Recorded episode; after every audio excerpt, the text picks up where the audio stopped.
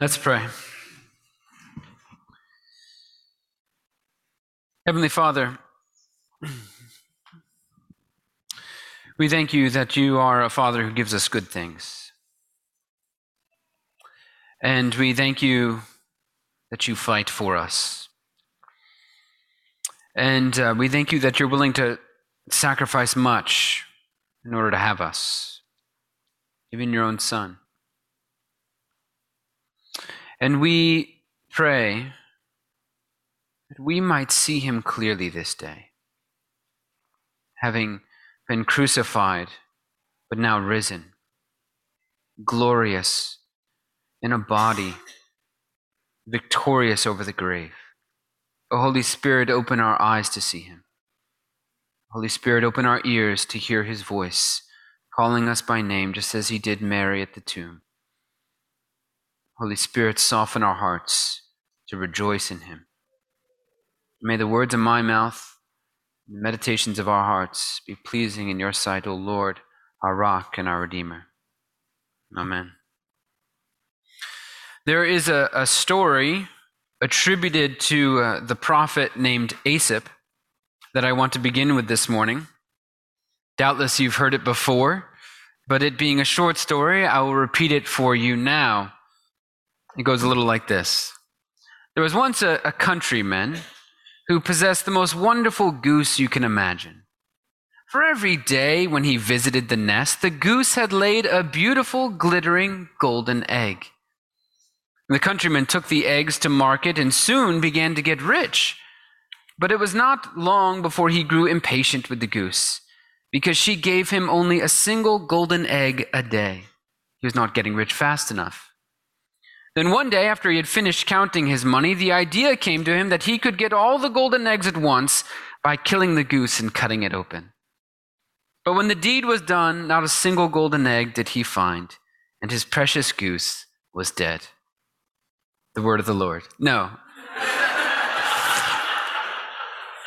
this is not the word of the Lord. But I do joke in that way because Aesop's fable about the goose and the golden egg is not too far from what the apostle Paul says about the resurrection in 1 Corinthians 15 19. Right? Speaking about the resurrection of Jesus Christ from the dead, which is the thing that Christians celebrate on Easter, right? Paul writes, If for this life only we have hoped in Christ, we are of all people most to be pitied. And it is with this verse in the entirety of our New Testament passage that I want to begin, for in this verse, Paul is teaching a lesson that runs parallel to Aesop's story of the goose and the golden egg. Right? Aesop's story is about a man who neglected the, so- the source of his happiness, and in this, which in this case was a goose, and instead he, he relished the benefits the goose daily bestowed on him, which was in his case a golden egg. And in prioritizing the egg, he failed to attend to the goose. And in the end, he ended up with nothing. He sacrificed the goose to get the egg, and he lost both. And one of Paul's points in 1 Corinthians 15 is that belief in the resurrection of Jesus Christ from the dead provides many great and wonderful benefits to those living in this broken world. And he identifies some of those for us. In verse 18, Paul teaches that the resurrection is a source of comfort for those who are grieving the death of a loved one in this world. If there is life beyond death for those who died in Christ, then there is hope and comfort in knowing that our loved ones live on after death in the blissful presence of Jesus Christ our Lord. They are there, happily awaiting the day when their souls will be reunited with unbroken bodies, and they will resume their lives on a recreated earth where no tick of the clock marks off their remaining time, and no corrupting disease eats at their flesh and mind. Missy, Natalie, Elizabeth, all those who loved Glenn can derive true comfort from this belief. The Hyde family has reason for hope even as they grieve Todd's unexpected, tragic death. The Cowles have confidence that Mike is alive with Jesus now. Nancy, too, is comforted by the same hope for Ken. Connor, his dad, John, have some measure of peace mixed into their grief when they allow themselves to think of Judy and Jesus. There are many others of you in this congregation for whom belief in the resurrection brings great comfort and healing as you go about living your lives in a world absent of your loved one. It's a great benefit of the resurrection. They live on with Christ. In verse 17, Paul points out another benefit of believing in the resurrection. The resurrection of Jesus Christ from the dead means our sins have been forgiven. As Christ rose from the dead, where he had descended under the weight of our guilt, we rose with him through faith. We even ascended with Christ to the throne of grace, where we are welcomed and greeted as a pardoned people. In Christ, we are set free from our guilt and our shame, so that in this world we can enjoy a great sense of peace and rest. Through faith in Christ, humanity is reconciled to God, our Creator. And there's this, this feeling of harmony that fills us as we again hear our Creator re articulate his ancient assessment of his creatures. Good, very good. The resurrection means that through faith, our sins have been forgiven us on account of Christ. The resurrection also means that Christ is a mighty victor, more power than death itself. He's a king, just as Pilate had written above his cross. And he's a king who fights for his people. In verse 25, Paul says that Jesus will reign until all his enemies have been conquered. And in verse 24, Paul tells us that Jesus will destroy every ruler, authority, and power. See, Jesus rescues a, a spiritually and physically afflicted people. And it's admittedly hard to trace his hand when you're in the heat of temptation or suffering or hardship. But Jesus holds tightly each and every one of his children. His reach descends down into the grave, even for, from where he pulls his people up out of the pit. In this world, therefore, there's no darkness where he is not present to lend his light. There's no fire so hot that his presence cannot be a balm. There is no storm so violent that he cannot calm. It takes faith to believe this. Because, as Dr. King reminds us, the arc of the moral universe is long, but it bends towards justice. And it's God who bends history towards justice, the risen King. It's difficult for us to trace, but the resurrection and the enthronement of Jesus give us confidence and comfort in this life that it is indeed so. It will be well. And of course, there are many, many more benefits of this belief in Jesus as the one who died and was and rose again in our place. Paul obviously does not spell out all the benefits in 1 Corinthians 15. He's, he's left open a, a window of opportunity for modern sociologists to conduct their studies and add to his list. And indeed, they've done just that, right? For example, Christian Smith is a sociologist who's conducted extensive studies and analysis on the religious and spiritual lives of teenagers. He observes that Ironically, contrary to many youth's own inability to see or articulate the influence or importance of religion in their lives, religion does in fact appear to be a significant factor that does make a considerable difference in a host of life outcomes.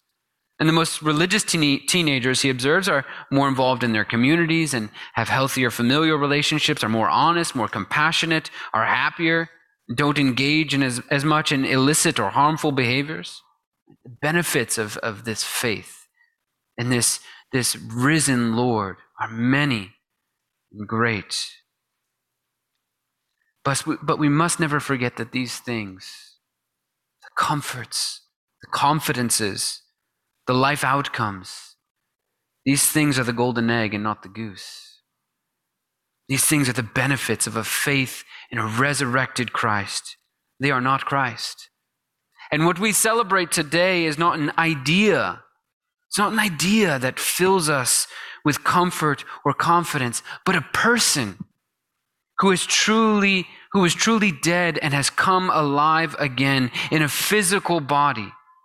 You see, when Jesus appeared to his disciples, he ate with them to prove he was no ghost.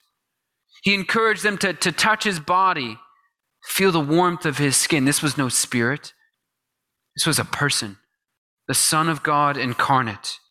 No other religion offers a God who truly became a human being yet retained his deity. It's only Christianity. And the fact that Jesus Christ was raised from the dead as a human being means that God remains committed, even after the cross, even after his great accomplishment that he came to earth for, God remains committed to his physical creation. He literally has skin in the game. And God intends to make all things new again, beginning with you. He intends to comfort you, to convict you, to change you, to fill you with confidence. He intends to give you good things and to welcome you at the end of your life into joy and rest and a life of true significance found in humble service of God. All these things he desires to give you because he loves you. All these things he can give you because he is the victorious king of creation, the resurrected Lord. But he asks that you attend to him and not to his benefits. He desires your fellowship, for you to speak with him, to listen to him in silence, to eat his flesh and blood, to mimic him in service, to follow him into the grave, to take up his word and read.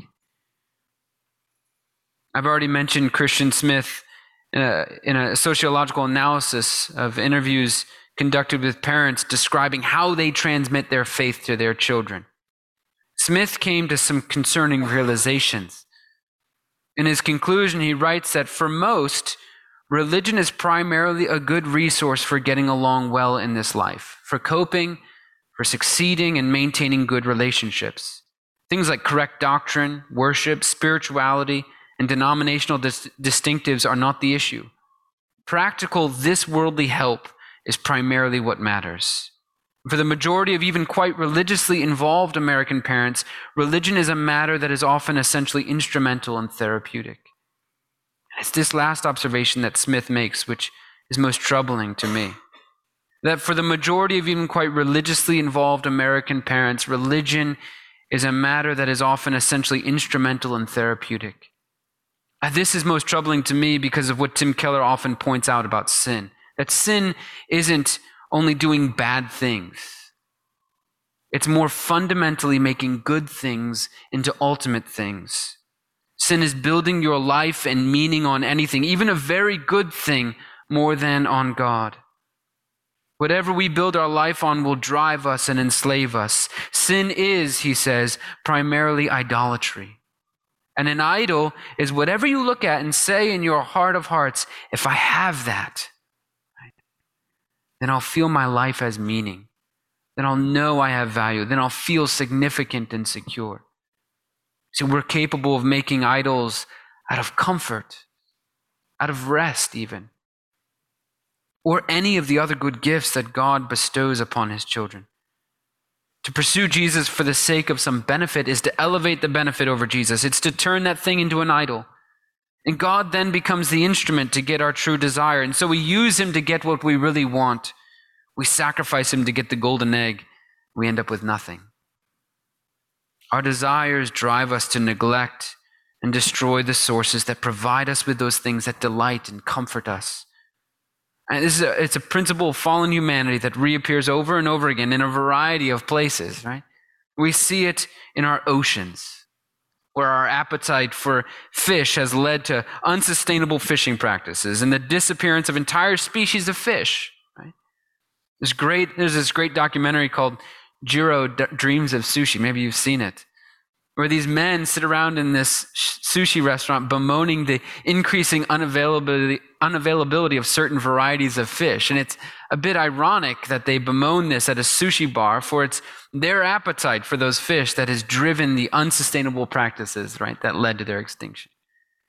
But this is what I'm talking about when I say if you neglect the source, and focus on the benefits, then you end up with neither. Neglect the ocean, and you'll lose both it and its occupants. It's the same way with Jesus. Neglect him in favor of the idea of him or for one of his many benefits, and you'll possess nothing in the end. When it becomes apparent that you loved comfort more than Christ, who was its source, you know, he required nothing of you. Can we not at least respond in kind? Or rejoicing over the grace of God and overlooking our sins to bring about forgiveness are we so ungrateful to demand further kindnesses of him? Is he not enough on his own? If you attend to Jesus and you are satisfied in him alone, he will give you good things. But the strangest thing will happen they will not have any hold on you. You'll be truly free of them. You'll enjoy the comforts and the confidences and the successes in life when they are there, but you'll not need them your faith won't rely on them. You'll be free. And this was exactly the point the Apostle Paul was making in what is perhaps the most misquoted verse of Scripture. In Philippians 4:13, the Apostle Paul says, "I can do all things through him who strengthens me." It's on coffee mugs, t-shirts, bumper stickers, greeting cards tattooed on your arm. But what is almost universally left off all those tacky items is the preceding verse, verse 12. In Philippians 4:12, Paul writes, "I know what it's like to have little, and I know what it is to have plenty. In any and all circumstances, I have learned the secret of being well fed and of going hungry, of having plenty and of being in need. I can do all things through him who strengthens me." All things that Paul can do are not great and impressive deeds. All things, Paul says, Christ strengthens him to do is to endure nothing, to endure poverty, and also to endure riches, which is just as much a trial as poverty. Paul says that he's learned the secret of having much and having little, and that secret is being satisfied with Christ alone. He requires nothing more, and he is content characteristic in low supply in the world and even in our own hearts. My brothers and sisters, Jesus Christ, the risen King of creation, is more than enough for any and all of us. He bids us come and taste and see that He is good. He died for us, He rose for us. He now lives for us because He loves us. He was content to love us as we were and are. Let us then learn to be content with Him alone as well. In the name of the Father, and of the Son, and of the Holy Spirit. Amen.